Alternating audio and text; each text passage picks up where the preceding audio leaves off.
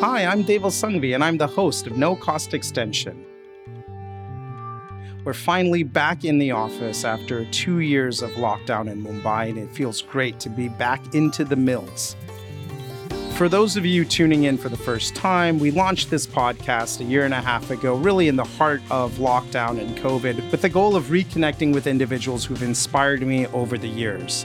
We spoke to individuals like Sharda and Karen, who run a phenomenal girls shelter called the Sharanam Center, Safeena Husain, who's been scaling her program Educate Girls across India, and some quirky donors, including Donald Lobo from Chintu Gudiya Foundation. In season two, we're excited to really talk about rebuilding, rebuilding communities, rebuilding India, and rebuilding the fabric of our society, which, to be honest with you, was broken from the very beginning.